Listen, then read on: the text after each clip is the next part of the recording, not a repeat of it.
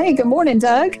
Hey, I really appreciate you joining us on the podcast with Sink or Swim, a long COVID, long haulers podcast. I appreciate the opportunity to actually share and learn about this war that we're fighting every day with okay, our health. world. So we are here with Monti. Monti is just like a lot of us are. She has acquired the coronavirus and she is now dealing with exactly what a lot of us are dealing with.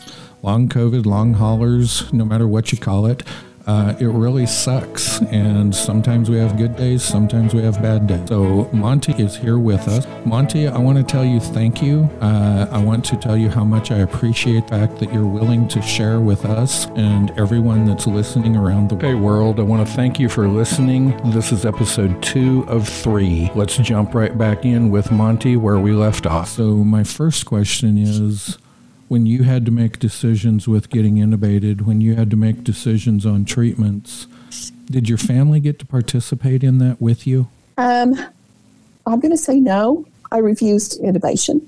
It scared me. I felt like the death rate was higher.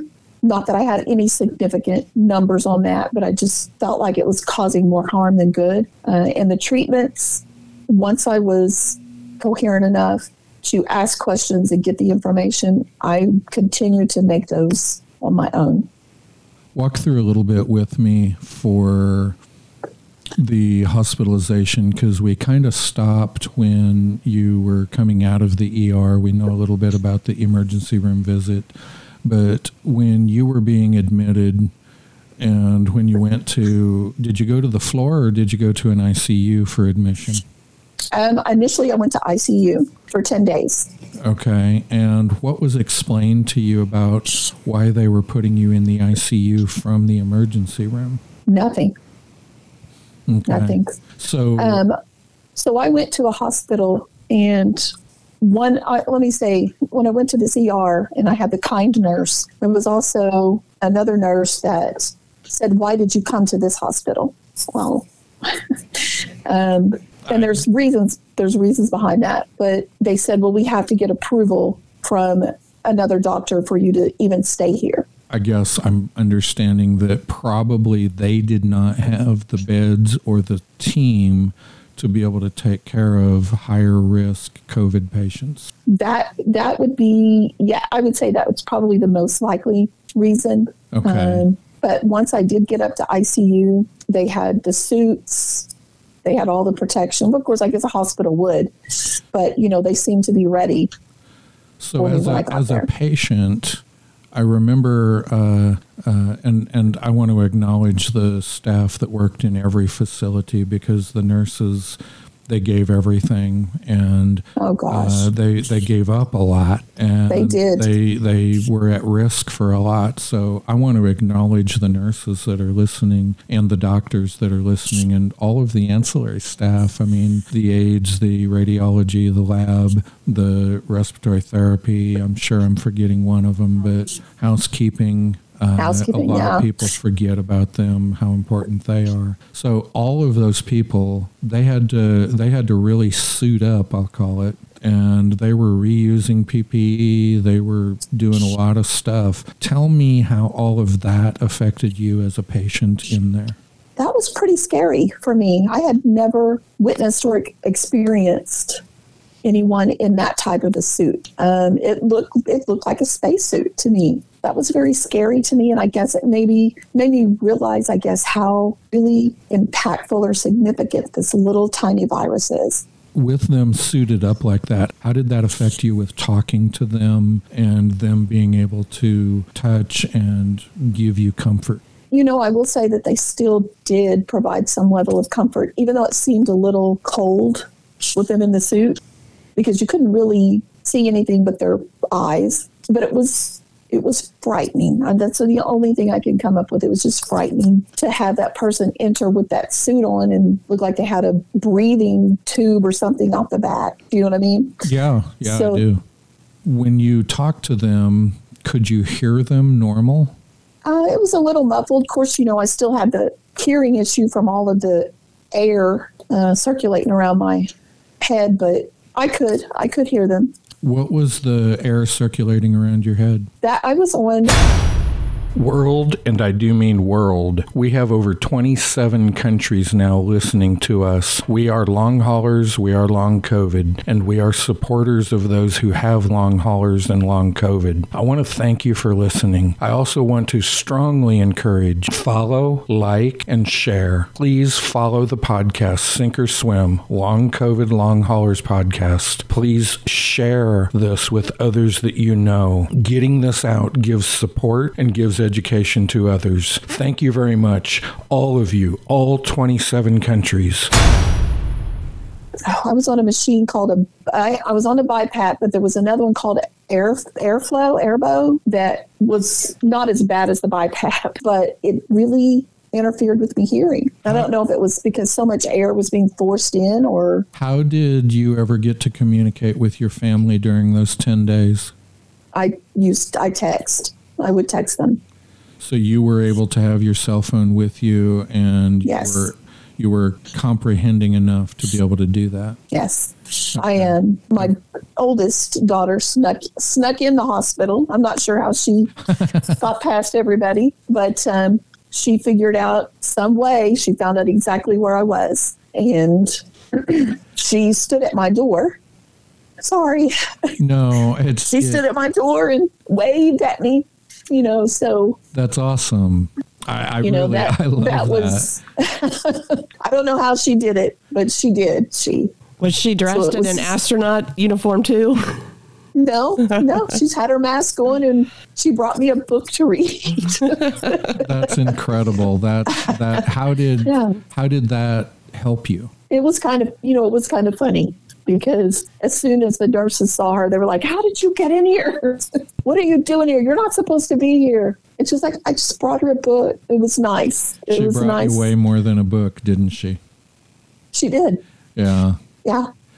So that goes But if back. she knows it or not, you know, it, it did. It just made a huge difference in, you know, how you feel. And you think, oh, they're going to get to me one way or another. yeah. Never going to leave you alone. Where in your 10 days was that? I want to say probably that had to probably been seven or eight days into it. So you were in the ICU for 10 days. When through Yes. that process did they first tell you they wanted to intubate?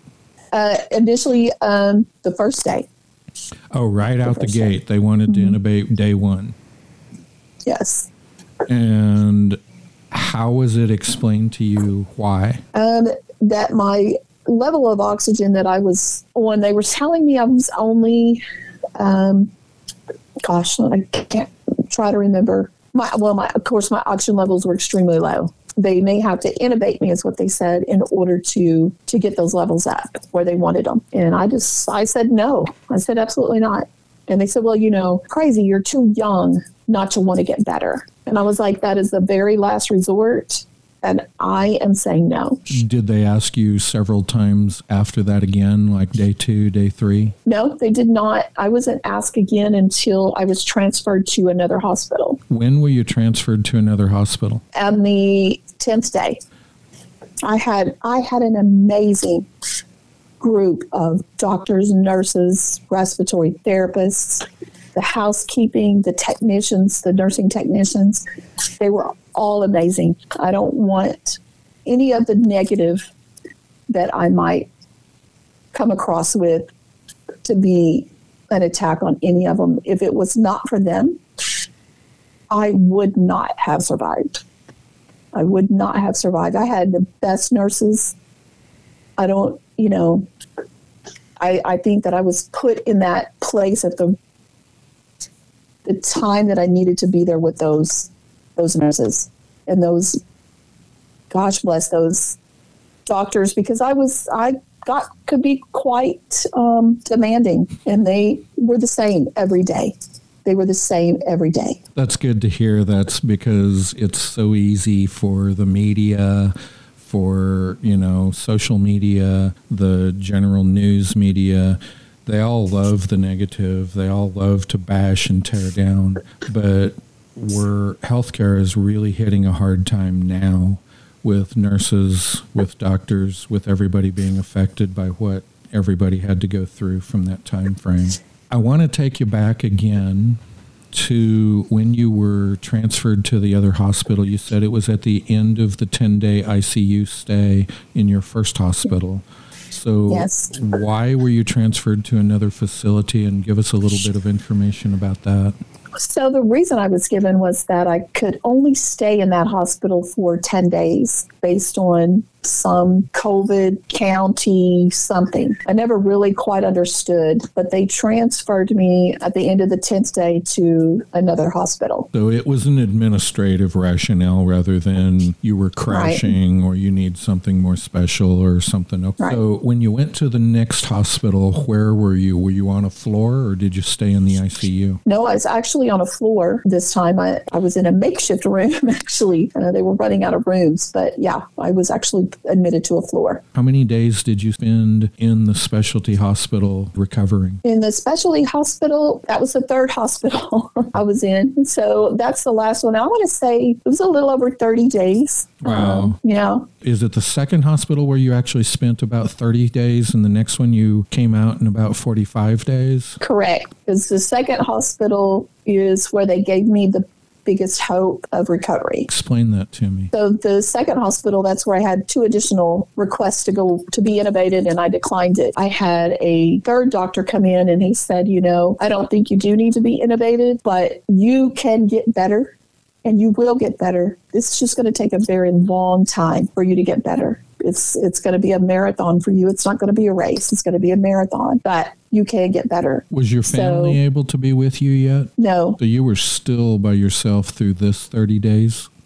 yes, Okay. Explain to everybody how hard that was because I mean, you're not just in the admission phase. You're not I'm talking about the time frame. We're now at if I'm counting correctly, we're now at about 2 weeks and you're looking at another whole month. Yeah. So I, uh, my birthday came and went during this time. Christmas was approaching, so this was very difficult because we have huge family celebrations. So this was a difficult time. I, I was starting to get a little better. I still didn't have the energy to really even turn myself over in the bed, but at least I could gather my thoughts. I could text my family, can you bring me some chapstick or tell them I missed them, tell them how much I loved them. My son's birthday came and went during this time. How old was he? He's 23, Okay. Still your baby. still my baby. Yeah. Explain how the emotional part of all of that felt. The did you feel lost? Did you feel hopeful? I mean, what was the roller coaster like?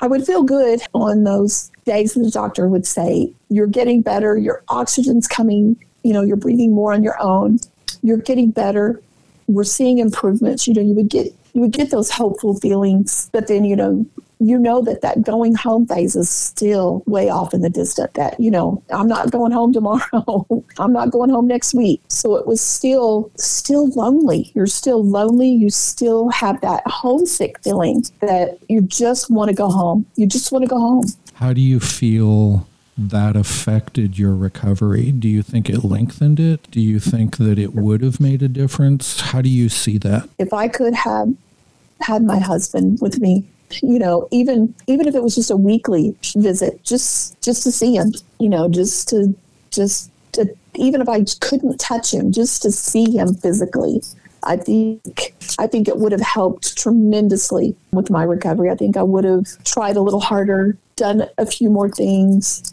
I wouldn't want to jeopardize the kids. I wouldn't want to put my kids in that position because of their own kids. But we all have those one or two people that make an impact on our life that the impact makes a difference positive and negative every day to a point of actually having the ability to change our life.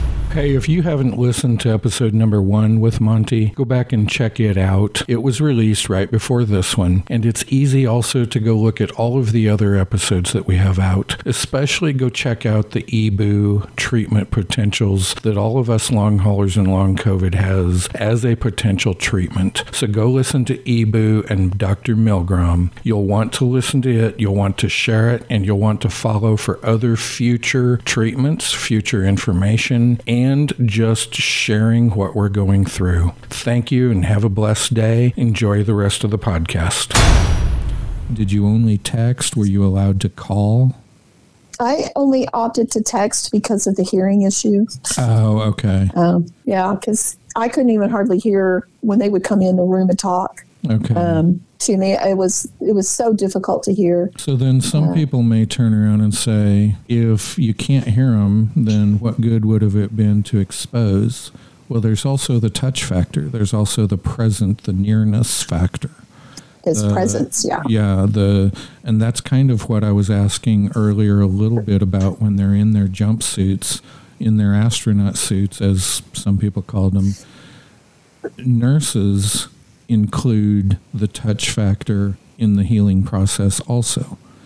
The holding the hand or you know, the bathing, the helping, the support. Was that a factor that made a difference from your point of view? Um, I will say yes. And the last hospital I was in, there was two particular nurses that that did that. Like one of them painted my nails for me. You think that that's not that big of a deal, but when you've been sick for 60 days at this point, and she offered to paint my nails, and I thought, mm. gosh, you know, and she took the time to do it, and she painted them. I mean, just the little things. She offered me a comforter. It was cold outside, but she offered me a comforter. I mean, just those little tiny things. You think, God, that just made it a little bit better. we are at in your timeline and your story of how life went with your lived experience. We're at the end of all of the in hospital or in facility stay. And it looks like from what you sent me, you got to go home on about January 8th of 21. Correct. So all of November, all of December, and one fourth of January was your stay in the hospital because of coronavirus. Correct. Okay. Tell me a little bit about because I'm just now realizing that earlier you said Christmas was coming, but you missed a birthday of your son. Uh, you missed your own birthday. You missed Christmas. You missed New Year's. Years. You missed a almost. I'm. I'm. It's not a year on the calendar, but you missed a major year of family and Thanksgiving. Yeah. And Thanksgiving. and Thanksgiving. Yeah, because October is when you went in. Now that it's past, can can everybody say, ah, you're past it. It's done. It's over. That's not. That's that. That doesn't matter anymore. Answer those people. So when you say that's past, it doesn't matter anymore. It's that's really a hard thing for me to um, get by, get around, or because I I hear it a lot. You know, everybody will say, "Oh, it'll be all right. Just don't worry about it," or "Don't panic," or "It's frustrating and it's aggravating," and you know sometimes it's even maddening because until you have experienced it, until you can put yourself there, until you can feel what I felt, and not to take away from what my family felt during that same period because they had their own feelings, there's no way for me to describe to someone that says that's in the past, don't worry about it. There's no way for me to describe to them to get them to even remotely get what I'm trying to tell them. Am I making any sense or am I rambling? You are um, making 100% sense to me because I get the fact that we, we, you, I, other long haulers, other long COVID, we don't know how to explain it to you. Just like with the doctors and nurses, Nobody has ever had to deal with this before. It is not like anything else. We've had the flu. You get sick from the Yep. flu. The flu is a virus. We get a vaccine for it. You get it or you don't get it. Uh, we get pneumonia. We get a cold. We get stomach virus. We get gastritis. We get you know the diarrhea. We get we get all of those things. Bladder infections. We get all of those things too, but not one of those things, not one is comparable to or an example of what we have and what we're dealing with because it is not the same. It doesn't feel the same. It doesn't affect us the same. And I think one of the most important parts is it doesn't end. Right. There's And that's the there's biggest no thing. end. There's no light at the end of the tunnel. You and don't there's know. there seems to be no treatment. Hey, I want to encourage you to go back and listen to our interview of Dr. Milgram. He discusses five treatments available to us for long COVID long haulers. So go back and listen to episodes 8 and episodes 9. You'll enjoy it, you'll learn something and you'll be happy you did. There seems to be no emotional help. There seems to be no medical help. There seems to be absolutely not one little flicker of light at the end of the tunnel. And that's That is correct. that's what that's where I th- I think only the terminal ill can understand because we're not we're as far as we know we're not terminally ill Right. as far as we know. As far as we know. Yeah. But You at know, the I'm- same time, we don't know if we have to have this and deal with this until we're dead. Right. You know, I'm what, 15, 16 months outside of COVID, post COVID, and still on oxygen. Now it's a low dose oxygen. Is this the rest of my life or is this just further treatment until it's resolved? You know, that's that's some of the things that I'm going through my everyday life. I'm I'm working full time. I'm trying to do family functions, trying to get back in the world and live my life. But is this is this the rest of my life on mm-hmm. oxygen? And what is the rest of that? I mean, how long can you be on oxygen and it be truly healthy? I You know, can't live without the- it. One of the questions that I know my wife has heard me ask, and I don't tend to share with other people except through this now, but one of the questions that I ask, I don't know how long my brain, my head, my body can take this. Yeah. There has got to be a limit. I don't know where it is. I've not had any doctor be able to even understand when I say it, so they can't answer it. I mean, there's a limit. Everybody has a limit body has a limit, the mind has a limit. When someone is tortured, they have a limit.